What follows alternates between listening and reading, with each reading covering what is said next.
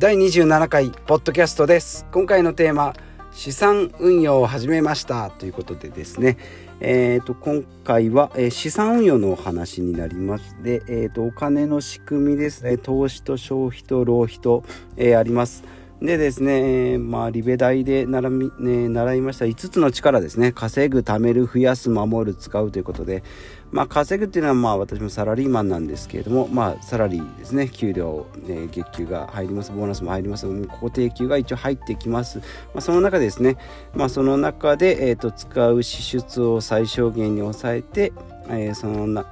貯まったお金を、えー、今度は増やすですね。えーまあ、こういった資産運用とかですね、えーまあ、自己投資とか、えー、してですねどんどん資産を今度増やしていく。で守るというのはまあ騙されないということですね、えー、変な株を買ったりですね不動産投資で騙されたりとか、えーまあ、ぼったくり株式、えーと、債券とかですね、えー、ぼったくりの、えーと保険会社とかですね、えー、そういったのに、えー、騙されない。で使うっていうのはしっかりあの自分のために楽しむことに使うということ。で、ね、この5つの力を学びましてその中ですね今回は資産運用というテーマでやっていきたいと思います。で資産運用なんですけれどもえっ、ー、とまあサラリーマンで私やってますが、えー、まあ、貯まったお金はいくらかあるのでこれをですね、えー、まあ一応日本の制度ってえー、優遇されてます NISA ですね。まあ、NISA を10年ぐらい前に1回やったんですけども、で、10万円ぐらい買ってですね、えー、やったんですけれども、えっ、ー、と、一つ、まあ、株を買ったんですけど、12万円ぐらいですね、えー、でまあ、株主優待ってありますよね、まあ、これが、えーまあ、良かったので一番それを、買ったんで具体的にはイオンの株なんですけども、えーと、それを買って、株主優待で、えー、イオンのラウンジとかですね、えー、ところでお茶とかお菓子とかを飲める、まあ、休憩ができますっていうことで、えーまあ、それも特典として。であとはまあ年間使った分のキャッシュバックが1%か2%か、えー、使ってえ帰ってきます。もう絶対というかまあ近所にイオン系列のスーパーがあったのでそのスーパーで買い物して例えば年間2 3 0万使ったうちだと2 3 0 0円返ってくるっていう、えー、まあそれでえまあ、優遇ができて、まあ、さらに株式のその、えーと、リザヤですね、まあえーと、と12万で買ったのが最終18万円になってては売ったんですけれどもまあやっぱりですね精神的にこう上がったり下がったりっていうのを、ま、日々、まあ、毎日はないんですけどもまあその都度その都度見てっていくとちょっと気持ち的にあんまり良くないなと思ってですね、まあ、18万円の時にまあ今が売り時かなと思って、まあ、その後もどんどんどんどん増えて、えーと、株価上昇してたんですけども、まあ、最終的にはまあ売り抜けてよかったなと思っております。でですね、まあ、その後、まあ23年えー、それがまあ5年、えーと、5年違うな23年持ってて、えーまあ、結局、えーまあ、売り切ってそこからも放置してたんです。けど積立 NISA っていうのがありまして、まあ、積立 NISA ですね。えっ、ー、と NISA っていうのはまあえっ、ー、と10万円違うな。えっ、ー、とあちょっとすぐ出てこないな。えっ、とまあ NISA っていうのが毎月100万円ですねそれが、えーとまあ、5年ぐらい、えー、できますで積立 NISA っていうのは年間、えー、40万しかできないんですけどえっ、ー、とこれが20年できますので、まあ、最大800万ですね。まあ、NISA っていうのは100、100、100、100で 4, 4年か5年の4、500万ぐらいですけども、まあ、これで株式を買っていくんですけど、積立 NISA の場合は年間40万なんで、月3万3333円の12ヶ月分で、えー、まあ約40万円ことで、まあ、これ毎月少しずつあ定額で買っていけるので、えー、まあドルコスト平均法ということですね、まあ、4月は下がって5月は上がっても、まあ、慣らしていくと、えーまあ、株価は上昇していくということで、えーまあ、そこのえー、配配当ですね、えーと、それをまたさらに、えー、積み立てていくということで、えーまあ、これがですね最終的に、まあ5%、まあ、3から5%ぐらいは平均値なんですけども過去、えー、まあ15年以上やった、えー積み立てをした場合の利ザヤが大体3から5%なんですけどまあえーとまあ、最近よく言われてます S&P500 ですね、えー、通称 SP500 のインデックスファンドでいきますと、えーまあ、過去150年間ずっと上がり続けてますので、まあ、長期で、えー、投資していくものには、えー、かなりのメリットが出るんじゃないかと。まあ、短期的に見ればですね、えー、まあリーマンショックとか今回のコロナショックみたいな感じでいけば株式がまあ1万2000円から、えー、そうですね割合的には 7, 割8割ぐらいのところに減7掛け8掛けのところまで落ちたりしてたんですけれども、えー、まあそれもですね毎月毎月積み立てていけば、えー、まあ15年以上経てばですね、えー、まあ確実にプラスになっていくっていうのがまあ過去の統計で、えー、あります。で、まあ、今後ですね、まあ、株式っていうのはまあこれは分からないんで、えー、まあ事故事故のリスクとして、まあ、管理許容範囲事故の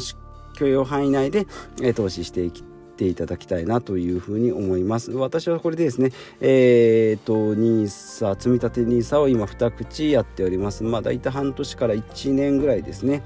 えー、ですので年間80万円かけ2口ですね、えー、やっております、えー、で、まあ、20年で、えーまあ、川残用ですけれども、えーまあ40、400万円えー、かけるあれなんで800万ですね800万円かけ、えー、2口なんで、まあ、20年積み立てたとして800万円の積み立てでえー、っとなっておりますがリザヤでリザヤじゃないえー、っと運用のえっ、といきますとちょっと資料がなかなか出てこないですね。えー、っと一応いくつか試算したものがあるんですけれどもこれでいきますと、えー、10年でいきますと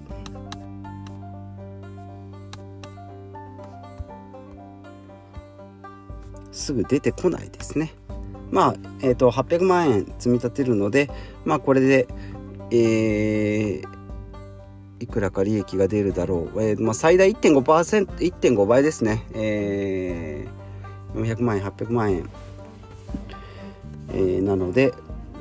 1600万円で1.5倍になれば2200万円ぐらいですね。でまあ、もっといけば2500万。まあ、最低でもその元本ぐらいはいくんじゃないかなと思います。福利の力ですね。えー、これを言いたかったです。福利の力がですね、まあ、ものすごいことになります。で、えっ、と、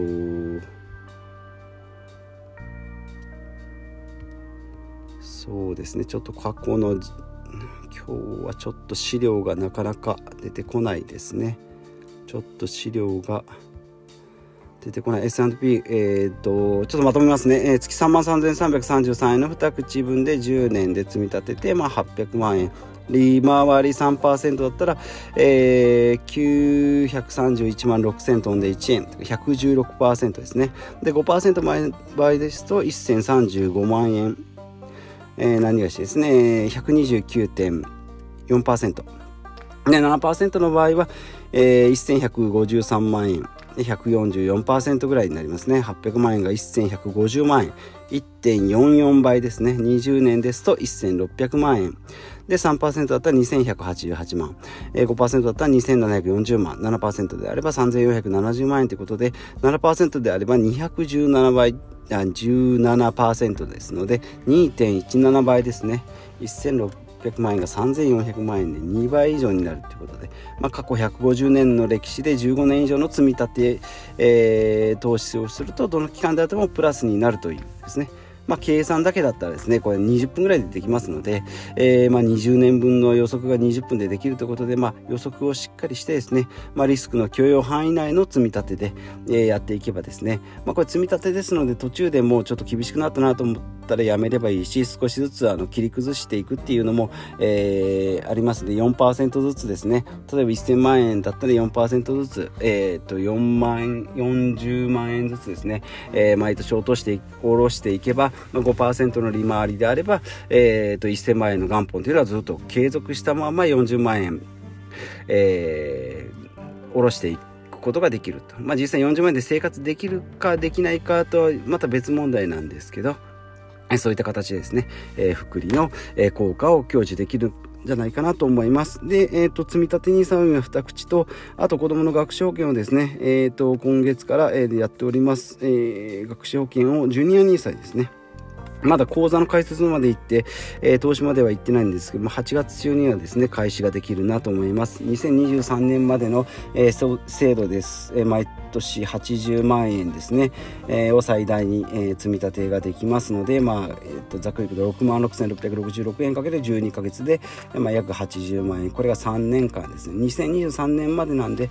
えー、もうあと3年しかできないんですけども、この3年間の、えー、増えたえー、株式データ利益っていうのは、えーと、控除されます。まあ、大体20%ぐらい持っていかれるんですね。えー、株で10万円儲けたってなると、えー、2割ぐらい持っていかれますので、実際には8万円しか手にすることができないんですけど、丸々10万円、えー、手にすることができるということで、まあ、使う制度、使える制度はですね、えー、基本的には全部使っていこう。で、まあ、これでも余力があればですね、普通の一般投資、一般口座からの投資ということで、普通に2割の手数料を取られても、えー、まあ、やった方がですね、えー、先ほども言ったような3%、5%、7%っていう利回りが、えー、生まれるものがあればですね、えー、どんどん投資していけばいいと思います。えー、で、まあ自分の、えー、まずはですね、え、生活資金と、あとは今のその資金ですね、えーと、資産がいくらあるのかっていうのを、まあ、明確にしてですね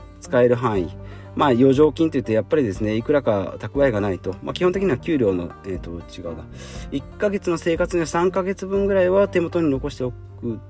だけで、まあ、あとは全部そういうのに使え使うって言ってもまあ投資ですのでそれはあのまた現金にえー、現金化することもできますのでそういった資金のコントロールもですねしていきながら、えー、やっていきたいなと思います、えー、これはですねジュニア NISA ちょっと手続きがめんどくさいです。NISA も積立 NISA もそうなんですけどやっぱり国の制度が絡んでくるとえー、と1口座、えー、もう特定口座を作るのに結構書類がいりますし時間もかかります。でちょっとよくわからないことが多数ありますので、まあ、こういったジュニア兄さんもですね口座の手続きから開始までの、えー、まとめを今度、えー作っていきたいなと思います。今日はちょっとですね資料がなかなか出揃わなかったので、えー、ちょっと放送的にはグダグダになったかなと思いますので、まあ、ちょっと次回からですね、えー、こういった資料をちょっともう一回しっかり、えー、集めて、えー、放送していきたいと思います、えー、このポッドキャストではですね断捨離節約心と体の健康自己投資資産投資副業など今の暮らしをより良くするためにですね、えー、情報収集実践検証を共有していきましてより多くの人たちに有益な情報を今後も発信していくために日々学習しております。私も学習しておりますので皆さん、えー、まあ、良かったなと思っていただけたらですね、いいねとかコメントとかいただけると情報発信の大きなエネルギーになりますのでよろしくお願いします。ではまた次回お会いしましょう。